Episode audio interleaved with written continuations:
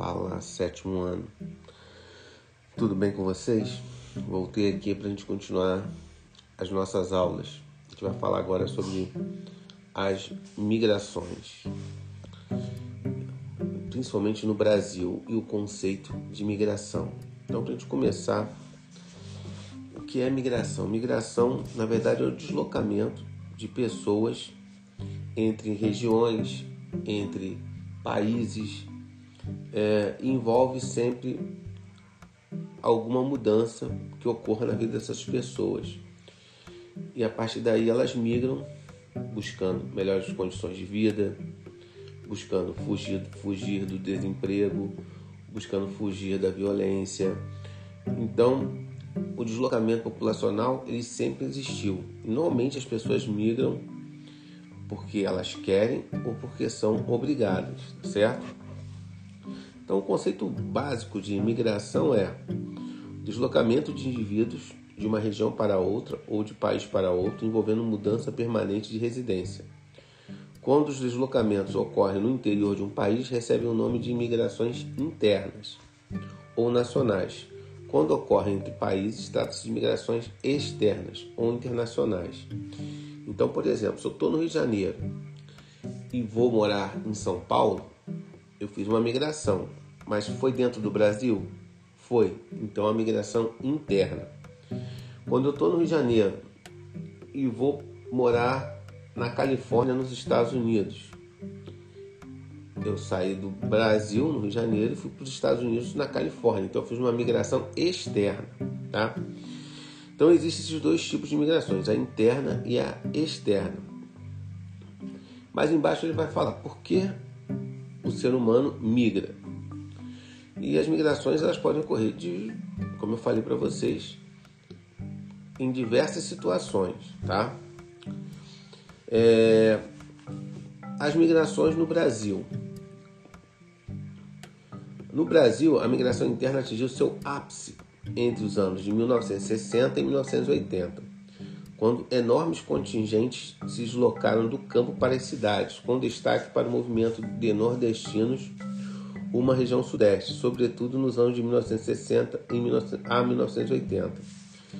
Nas últimas décadas, contudo, a migração interna tem diminuído bastante. O Nordeste ainda perde habitantes para outras regiões e o Sudeste é o que mais recebe imigrantes mas com intensidade cada vez menor. O que, que acontece? Por que a população nordestina migra tanto, principalmente para a região sudeste? O que, que ela busca? Melhorar a qualidade de vida, busca emprego. Tá? Então, as, as, as migrações no Brasil, principalmente nesse deslocamento Nordeste-Sudeste, é em busca de emprego, de melhores condições de vida. Tá certo? Aqui embaixo eu coloquei os fatores que influenciam as mudanças nos fluxos migratórios.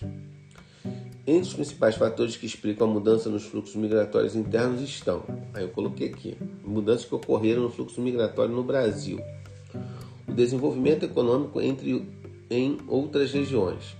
A partir de 1960 começou a ocupação maciça das regiões Centro-Oeste e Norte.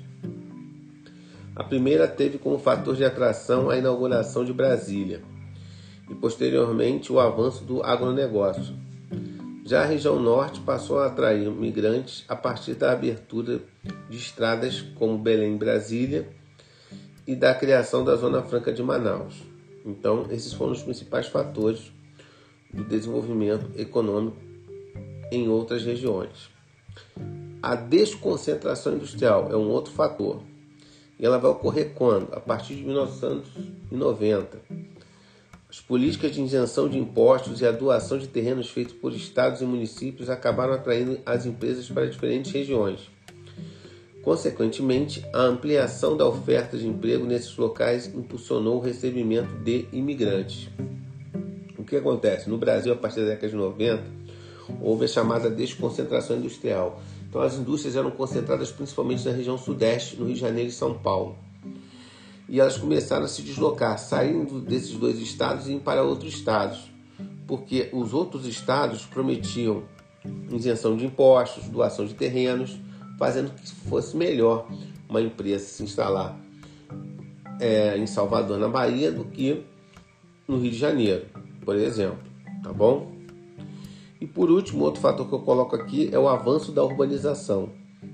Nas últimas décadas, a urbanização avançou pelo Brasil, o que proporcionou a melhoria na infraestrutura de transporte, de telecomunicações e de energia elétrica, favorecendo a geração de empregos em locais até então menos desenvolvidos. Como a principal motivação para a migração é a busca de melhores condições de vida e de trabalho, à medida que ocorre uma distribuição mais equilibrada das ofertas de trabalho, a busca por outros lugares para morar tende a cair.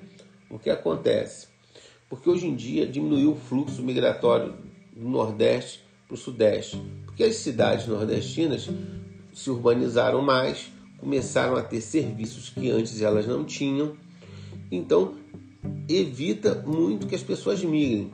Porque no passado as pessoas migravam porque não tinha água, não tinha esgoto, não tinha luz. O que acontece? Essas cidades foram se urbanizando, foram tendo esses serviços, fazendo com que essas pessoas não, tivessem necessidade de saírem da sua cidade para uma outra, porque a outra tem esses serviços essenciais que a cidade dela não tem. Tá certo? Outro tópico importante que eu coloquei aqui: os novos fluxos migratórios. Entre 1995 e 2000, 3,4 milhões de pessoas trocaram a região onde nasceram por outra. Já entre 2005 e 2010, esse número baixou para 3 milhões. Assim, a migração entre regiões perde força frente aos fluxos como migração intrarregional. Como é que ocorre essa migração intrarregional? Ocorre entre municípios de um mesmo estado ou ainda entre estados de uma mesma região, sobretudo em direção às cidades de médio porte. Esse processo é impulsionado muitas vezes por indústrias que migram para cidades menores. A migração entre os estados movimentou 4,6 milhões de pessoas entre 2005 e 2010. Então isso quer dizer o seguinte: a migração intrarregional é a migração que você faz dentro da sua própria região. Então, por, exemplo, eu estou no Rio de Janeiro e vou trabalhar em Belo Horizonte, Minas Gerais. Minas Gerais e Rio de Janeiro fazem parte da região Sudeste. Então acabei de fazer uma migração intrarregional dentro da minha própria região, tá certo? Outro tipo de migração importante, a chamada migração pendular. Como é que ocorre a migração pendular? Neste caso, trata-se de um arranjo populacional entre dois ou mais municípios onde há grande integração demográfica. A migração pendular ocorre quando as pessoas estudam ou trabalham em um município diferente de onde moram sendo obrigado a se deslocar diariamente para cumprir essas obrigações. Então, a migração pendular ela tem a ver com aquelas pessoas que moram no município e trabalham em outro, ou estudam em outro, e fazem essa, essa migração todo dia. Elas vão sair da sua casa, por exemplo, eu moro em Petrópolis e trabalho na cidade do Rio de Janeiro. Então, acordo cedo, vou para o Rio de Janeiro, trabalho e depois volto para Petrópolis.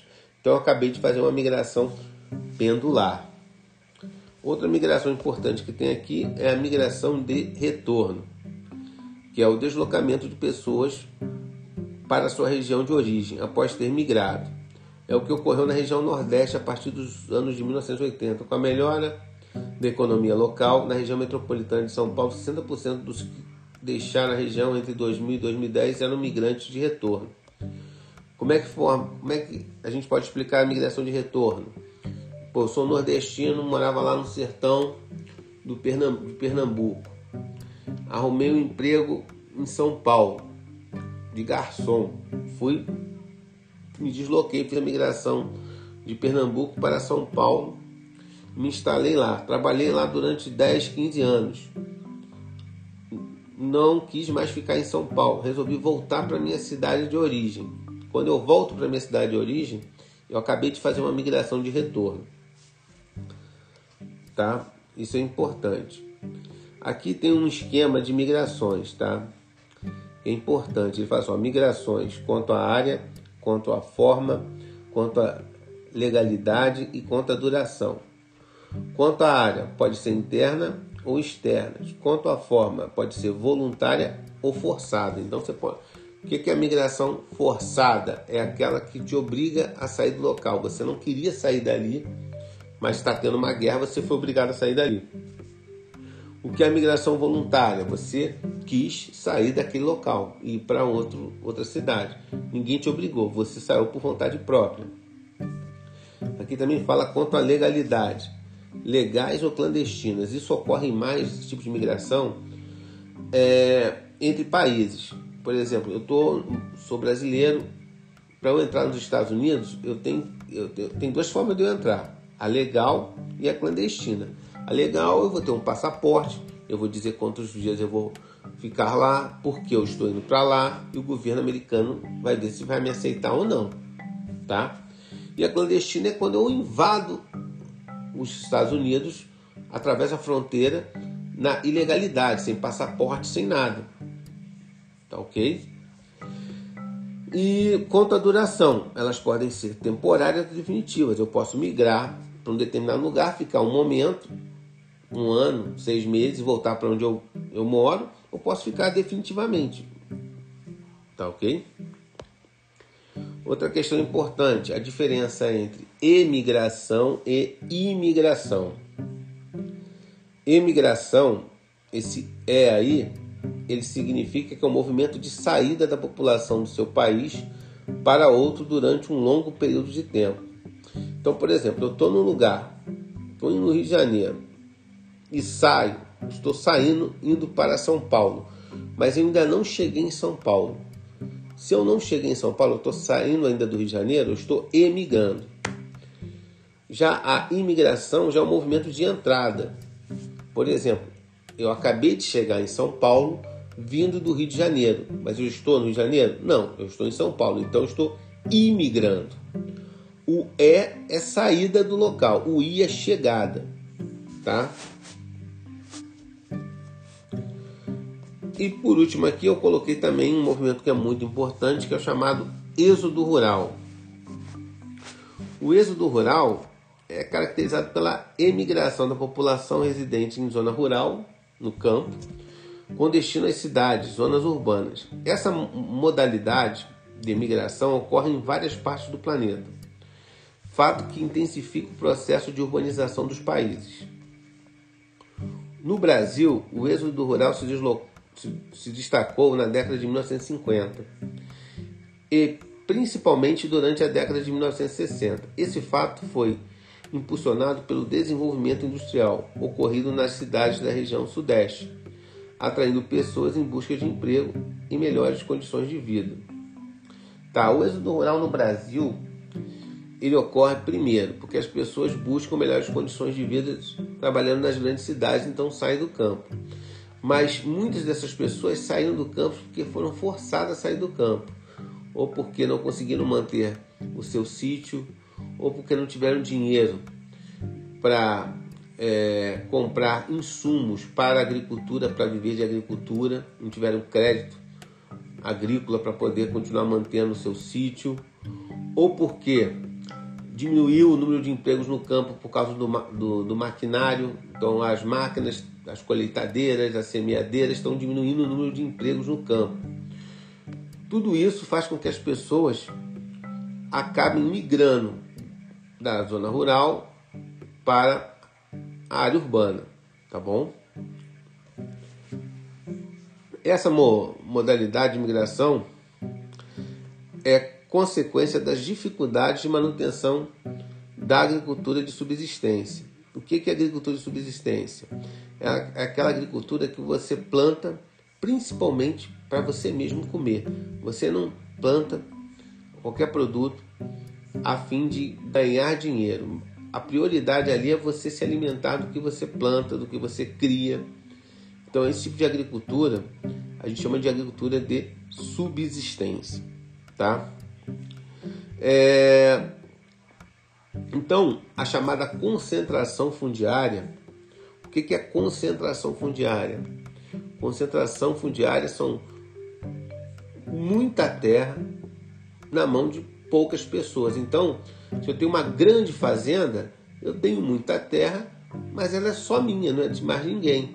Isso faz com que diminua o quê? O número de pequenos agricultores, porque não tem mais terras. As grandes propriedades tomaram terras dos, dos pequenos agricultores. Isso também faz com que ocorra o êxodo rural, que é a saída de pessoas do campo para as cidades. Então acho que já ficou até bastante longo esse áudio. Espero que vocês entendam, que vocês façam um exercício. Tá ok? Um abraço a todos.